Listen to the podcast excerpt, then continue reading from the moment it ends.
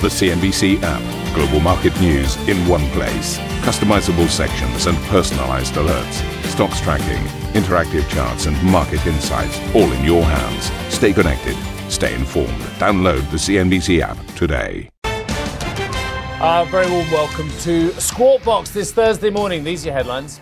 U.S. markets hitting fresh highs and the S&P briefly crossing the 3,000 level after Fed Chair Jerome Powell sets the stage for an insurance cut this month. Based on incoming data and other developments, it appears that uncertainties around trade tensions and concerns about the strength of the global economy continue to weigh on the U.S. economic outlook.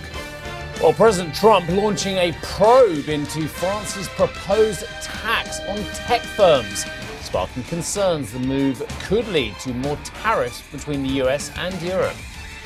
Tensions build between Tehran and the West after Iranian boats reportedly tried to seize a British tanker in the Strait of Hormuz, while President Trump threatens more sanctions. Oil prices hit their highest level in six weeks as producers in the Gulf of Mexico cut their output ahead of what could be the first major storm of hurricane season. And at this hour, Boris Johnson comes under fire for failing to back Kim Darroch after the British ambassador to the U.S. resigns. More potential plans for more potential pain for Deutsche Bank following a report the U.S. is investigating the German lender over its dealings with Malaysia's 1MDB. And as riders prepare for one of the hardest days of the Tour de France, we'll be live from stage six.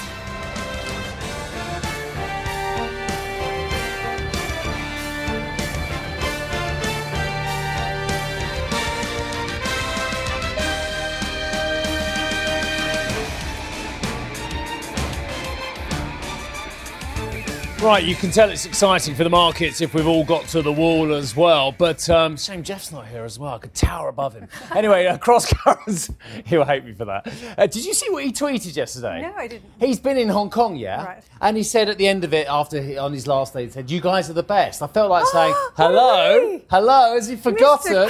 Exactly. How anyway, he he's still welcome back here despite those comments. Uh, they are the best, though. They're a great team. Uh, cross currents have re emerged in the global economy, according to Jerome Powell, who reiterated to US lawmakers the Fed will, quote, act as appropriate to sustain the current economic expansion. Powell's testimony on Capitol Hill raised market expectations of a rate cut at the Fed's July meeting. Minutes from the Fed's June meeting also showed that members saw a strengthening case for a rate cut in the quote near term. Mr. Powell pointed to global macro issues as a cause for concern. We see the economy as being in a good place, and uh, we're committed to using our tools to keep it there. Um, as we've discussed, the, the overall economy is, is performing reasonably well, but, but we see uh, what we've called cross currents, principally uh, trade developments and concerns over global growth. And we see those, and um, uh, significant, uh, ma- many FOMC participants at the last meeting saw those as weighing on, on the outlook and calling for possibly more accommodative policy. The Fed chair was also asked about Friday's strong non farm payroll figures and whether the data had changed his mind on rates in the near term. A straight answer to your question is no. In the United States, we did get a, a job job report that was positive, and uh, that's that's great news. Uh, and we had some other reasonably good news. I would say the U.S. data came in about as expected. The bottom line for me is that the uncertainties around global growth and trade continue to weigh on the outlook. In addition, inflation uh, continues to be muted, and and those things are still in place. The market reaction on the back of Powell, well, we saw intraday records on all of the major indices from the S&P to the Nasdaq, the Dow. Only the Nasdaq holding out a record territory, but when it comes to the S&P, we got through that 3,000 point mark at one point in the session, pulling back uh, off those handles or those levels, and you could see seven points shy of 3,000 points, but still a very strong session playing out. You might be asking what areas of the market did the money go into? That risk on area, communications, which houses many of the big technology names, that was well and truly out in front. Energy also picking up in trade. Some of that also down to the inventory data, but still a very strong component of the market. Like clockwork, though, other areas uh, across the board, you saw the ripple effect, the US dollar coming off some of the peaks that we've had recently on the trade, so falling. And you can see this morning that continues the case, down a quarter of 1%, 96.86 on the dollar index trade. Yields, we also saw some movement uh, across the curve. The two year at 1.1.87 is what was clocked up, and you can see 1.81 in the morning session. So we have drifted south on that yield and on the 10 year. 2.04%, the level we are now hugging. So the question is around whether we get a rate cut this month, three weeks' time. Uh, I think the, the bet is very much on that we will have a rate cut, but how much? Because some are still weighing up whether there'll be a 50 basis point reduction or a 25 basis point cut. Look, I, I want to strip this back to a different level. I've been thinking long and hard if there was any value at all I could add here before we get to our expert, Guy Stear, who's waiting to talk to us as well. Uh, and the answer is probably no, but I want to have an attempt at just looking at this a very pure level. What is it all about with interest rates? Interest rates are uh, a measure of how much it costs you to borrow money, yeah? And the reason why you raise interest rates, if, if too many people are borrowing money and you think you need to slow down the economy or take a little bit of heat out, take some inflation out of the market, or the reason you cut interest rates is because people may be struggling to borrow money. Yeah, that, that makes sense, doesn't it? Make it easier for them to borrow money at a cheaper rate. Who's struggling to borrow money? I mean that. Who's struggling to borrow money? Who can't borrow as much money as they want at the moment in the US economy? So I've taken it down even purer and I've looked at three different types of people who'd be borrowing money governments, corporates, and individuals, human, human beings, the real people in the economy, not, not the, the people above. So let's go through this, yeah? The US government, is it struggling to borrow money? I don't think so. The US yields, as we've been seeing there, are incredibly low. Take a look at that two year yield as well. Take a look at the 10 yield. They're not problems historically. In fact, the US government is borrowing money to the tune of 22.5 trillion US dollars. I just checked the number on the US public debt clock, etc. So not the US government. They're not having a problem borrowing money. Are the corporates having a problem borrowing money? You know what the corporate debt level was in 2007, just before the big bubble, that which actually used to be called the, uh, the debt crisis, before it be called the, the GFC? The US was borrowing at corporate level 4.9 trillion US dollars, yeah? What do you think it's borrowing now? About that? No, wrong, double. $9 trillion plus. So it's not the corporates that are having problems. Hang on a second, I'm finished. I'm, I'm getting into my real rant. I'm getting building up. I'm building up here, Karen. don't interrupt. It's taken a while, but I don't care. So, so the government's not having a problem. The corporates aren't having a problem. What about individuals? Did you see the consumer debt figures up another 17.1 billion dollars in May? Oh, plus, hang on a second. Oh, that's just credit cards. Yeah, what about their mortgages? Shall I tell you what the mortgage rate is? Yeah, I tell you, back in November 2018, it was 4.95. Yeah, 4.94 was the average 30 year mortgage rate. That's what people borrow from the United mm. States, yeah? It's now 3.75. So just to recap very quickly, who can't borrow money? Is it the government? Is it the corporates? Is it the individuals? No. So why are we doing this? Well, I'm going to chuck out an idea here. Is it for markets? Or is it for a president? I leave that. I'll throw an incentive. Um, I mean, you've got a whole bunch of businesses, corporates, effectively now on the sidelines, not sure what sort of decisions they can, could make at this point because you've got a trade war playing out. So they're just putting off investment. So the incentive that Jay Powell and his members at the Fed are trying to bring into the market. money. Well, they're trying to encourage people to invest in workers and maybe push up salaries and just drag people off the sidelines because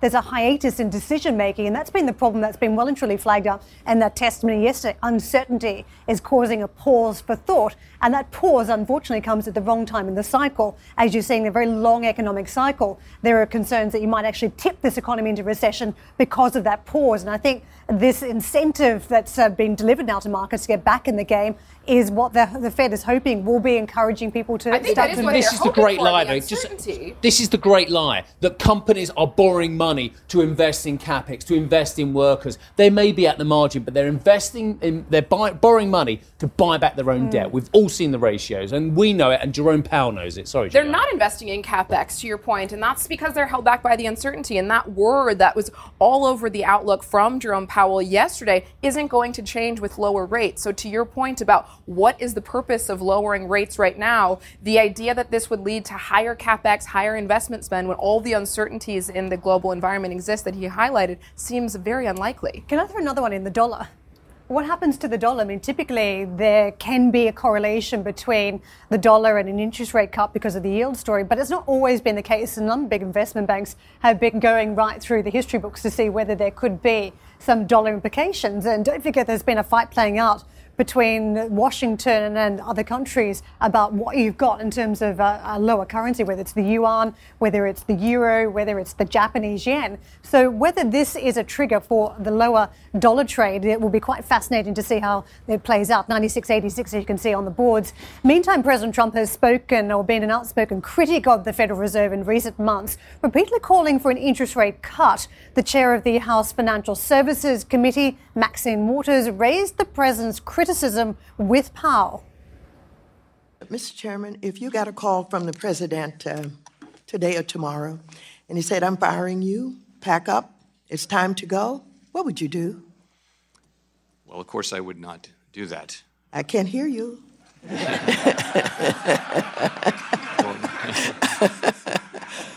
My answer would be no. And you would not pack up and you would not leave?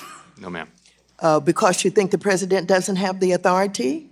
Is that why you would not leave? I have um, I've kind of said what I uh, what I've intended to say on the subject, uh, and what I've said is that the law clearly gives me a four-year term, and I fully intend to serve it. I'm delighted to say Guy Stear's with us, head of fixed income research at Societe Generale. Um, Guy, what are you and the, and the ladies and gentlemen at uh, SocGen saying about the current rate environment and what the Fed needs to do or doesn't need to do? Well, I think the Fed uh, is going to cut rates. I mean, that's pretty clear from the testimony we've had yesterday. Your question is do they need to do it in terms of stimulating the economy? I would say I think that their concern is you could see this as a rate cut or monetary action to preclude economic weakness. As you mentioned, debt has gone up a lot since the global financial crisis in the last 10 years. What they don't want is people to borrow less. What they don't want is the economy to slow down. Uh, and so the monetary changes that they're doing now are to make sure or to, to hopefully make to preclude a, a slowdown in terms of the economy. So I think they will cut soon. And I think even if they do cut, uh, whether they do cut or not, the growth uh, worries will persist. So what will happen really is it's the long end, the 10 year of the uh, US yield curve, which is going to be coming down over the next 12 months. What jumped out to me yesterday was whether the Fed has now strayed into this path of not just being the Federal Reserve for the United States of America, but the Federal Reserve for the rest of the world. And that's been a debate we've had over the last number of years since the financial crisis. And it feels like that was the decision that came through in the testimony that when they're looking at the weakness in, in Europe, they're looking at the weakness across some of the, the EM countries, and they're saying, well, we're going to take action because we're going to shore up world growth. Right. Well, that, that's real change. I mean, it used to be the dictum used to be the dollar is our currency and your problem. Uh, now it's much more that we are that we look at the problems in the rest of the world and we see how they could affect us. So you're right. I think though that what was probably more what what really concerns them more is two things. First of all, very low inflation expectations in the U.S. And we see those across the world too, very low inflation expectations, but, but they've been falling in the US.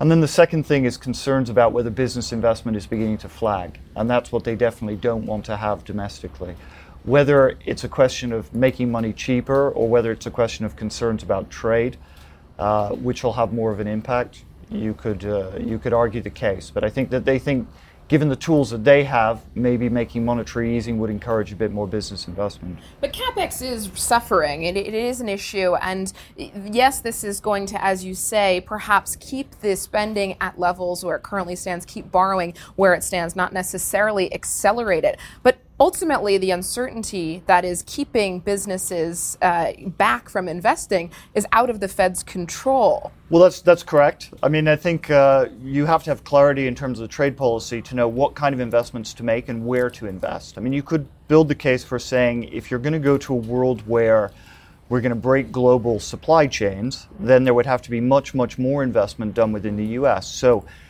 the numbers that you've been talking about in terms of corporate investment could arguably get a whole lot bigger in the next five years if those supply chains have to be brought back to the US. There is no shortage of money at current US interest rates for the global economy. I mean, tying different stories together, we've talked already this week about the $2.5 trillion that private equity is looking to invest. And let's be honest about it, they would probably look to invest a lion's share of that in the United States if they see the valuation opportunity. I just did another exercise as well. I just tapped into words US corporate credit into uh, Google. And I haven't put any nuance on that. I didn't put danger, time bomb, whatever. These are the these are the stories I found. You really It- put time bomb in there. No, I did. I put nothing. I literally just wrote US corporate credit. Do it as an exercise, ladies and gentlemen. Uh, these five charts warn that the US corporate debt is getting out of control. Nine trillion corporate debt bomb is bubbling away in the US economy. US is experiencing a dangerous corporate debt bubble. Forbes. Investors flee risky US corporate debt. Financial Times. Etc. Etc. Etc. Why does anyone think that corporates have not got enough money and enough cheap money at the moment to do the job they need to do in the US economy? This is absolutely banal, and we're creating the next major crisis, aren't we? Well, you could argue that we've already created it because, as you Uh, say, yeah, okay. Let me let me go there. We have already created it. There you go. there's been that big uh, that big increase, and I think one of the, the telling figures, as you say, you've looked at the gross debt figures; they've broadly doubled. Uh, if you look at debt to assets, that's back to in the non-financials. What about cash to debt? Have you seen that one? Yeah, those- cash levels are at their lowest, Yeah. lowest we've seen in many cycles. Yeah. So so uh, all these figures tell you that there's an awful lot, a huge increase in balance sheet leverage. Thank goodness we're seeing about a trillion dollars of buybacks every year. That's a good place to put the money, isn't it? I'm sorry, Guy. I'm just finding this very difficult to. Uh, Is there any value in the fixed income market? Well, for, uh, let me just go back to one of the headlines you say corporate, uh, so investors fleeing the corporate debt markets. I don't know when that was written, but certainly not, probably not in the last three months, because on the contrary, what we've seen is loads and loads of money spilling into the corporate debt markets. Uh, because if you compare the yields that you're getting on corporate debt versus the yields that you're getting on uh, government debt, the corporate debt markets look an awful lot more attractive. So I think that there's there's been a, a great deal of demand from the investor base in terms of corporate debt, and that's going to persist when everything else is uh, yielding uh, negative levels. I mean, there was a one figure that one of my colleagues was talking about yesterday was that the covered bond market in Europe at the moment, three quarters of the bonds in the indices are offering negative yields. So, under that kind of environment, uh, certainly uh, most fixed asset products don't look very attractive. How about how about this one? I, I appreciate it's coming from the Guardian, so take it with a pinch of salt. Centre left, okay? If anyone's looking, well, centrist, I think, really. But anyway, corporate borrowing poses a danger to the global financial system and could trigger a crisis in the same way that U.S. subprime mortgages sparked the 2008 banking crisis. This is from the BIS. Mm. On that note, BIS. Powell was asked yesterday in the testimony about heightened levels of corporate borrowing, and he said that leveraged lending shouldn't be compared to pre crisis because a lot of the lending doesn't sit with banks, it's located in mutual funds, hedge funds. Is that a fair argument? Well, It's not a fair argument because if the debt's there, the debt's there, and everyone's going to be affected by the cycle, surely, Guy. I think everyone will be affected. It, it will ripple through the system in different ways. When the crisis happens, uh, it will ripple through the system. I mean, whether you have uh, hits directly to, uh, to, to mutual funds, I suppose it's probably worse when it's sitting in the banking system because then we in transactional banking. If banks are in trouble, you have bank runs. But nonetheless, in mutual funds, it's going to cause a lot of pain. The thing is that what triggers a credit crisis is not high levels of debt, but when it, you combine high levels of debt with slower economic growth. When the economy starts to slow down, that's when the corporate crisis is triggered. See, here's my worry. What also creates it is, is inability to finance those loans. And, and because we are creating, and, and at every single level, and this is like basic 101 economics, we're creating so much debt at a, the lowest level that rates have ever been. Hmm. Vast amounts of it at lowest level we've ever seen rates pretty much in, in history. That when that we have even the smallest rate hikes, the ability of the market to absorb those, or the ability of the uh, the pays of that debt, of the interest on that, to uh, facilitate the interest payments and loan payments is much, much more difficult because there is so much more debt. And so the, the, the, the, the market reaction to even the smallest rate moves is much bigger than it would have been previously. Well, well, I have to say I would be less concerned about rate hikes than I would be about economic growth slowing down. So Yeah. if interest rates are going up, that's because the economy is doing better. If the economy is doing better, then companies' operating cash flow is going up. If companies' operating cash flow is going up, then they have an ability to meet their interest payments because their operating cash flow will be rising faster than interest rates going up. Until you get to the extreme where interest rates go up because people are so worried about lending to anyone that they actually want a higher rate to, to offset those Yeah, concerns. that's a different that, that- product. that's Yeah, a diff- but that's that's, a diff- different part of the curve when Yeah. we really start worrying about the economy. So you're right to say why are interest rates going up? Is it because government yields, risk-free yields are rising? Under that condition, I'm generally not worried. Are interest rates going up because risk premia are going up? Well, then yes, that's clearly a worry because that, that's a reflection of the fact that people can't probably meet their interest payments. Just to come back to that, though, I think the other thing to keep in mind is that borrowing costs adjust much more slowly than interest rates. Remember that a typical company is borrowing for five years. Mm. If uh, their interest costs are rising, if interest costs rise by 1%, they're only rolling over a fifth of their debt, so their interest costs are only rising by 20 basis points. So it's a slow process in terms of the rise and fall of their overall interest costs. Loving your work, Guy. We're going to stay if you can get some trade ideas in a few moments' time. Just going to break this ReAssure story. Um, it's, it's, I say break this ReAssure story. It's been milling around for quite a while. In fact, so long, in fact, that dear old Jeffrey, who we've mentioned a couple of times today, has actually gone to Zurich up times and been probing the CFO, going, "Are you going to do this ReAssure IPO?" And that was only, I think, about a month ago. Jeff was doing that as well. It's been uh, better do the story. Better do the story. Then, then, then please go in. Uh, Swiss Re has said uh, they're not, for the moment, uh, going to be. Um, uh, having the Reassure IPO in UK, which is their UK life assurance operations. Swiss Re CFO has said there's no pressing need for Swiss Re to divest shares at a price we consider to be unrepresentative of Reassure's value and future prospects. Basically, there doesn't seem to be the appetite. Sorry. Yeah, I was going to say the environment you think would be a little bit easier given everything we've just uh, been talking about with free money out there and record levels on some stock markets. Um, absolutely right. We're going to come back to Guy in a moment, but coming up on the show also, President Trump takes aim at. Who does he take aim at this time? Ah, it's France's proposed digital tax, calling it unfair. We'll bring you the details next.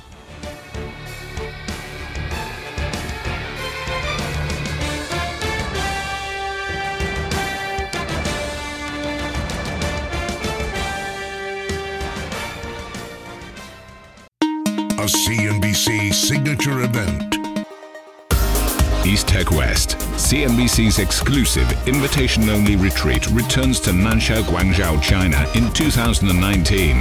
We explore all things tech from artificial intelligence to 5G. Join the world's most prolific investors, inventors, and entrepreneurs as they share their stories and celebrate innovation. Visit easttechwest.com for an application to attend.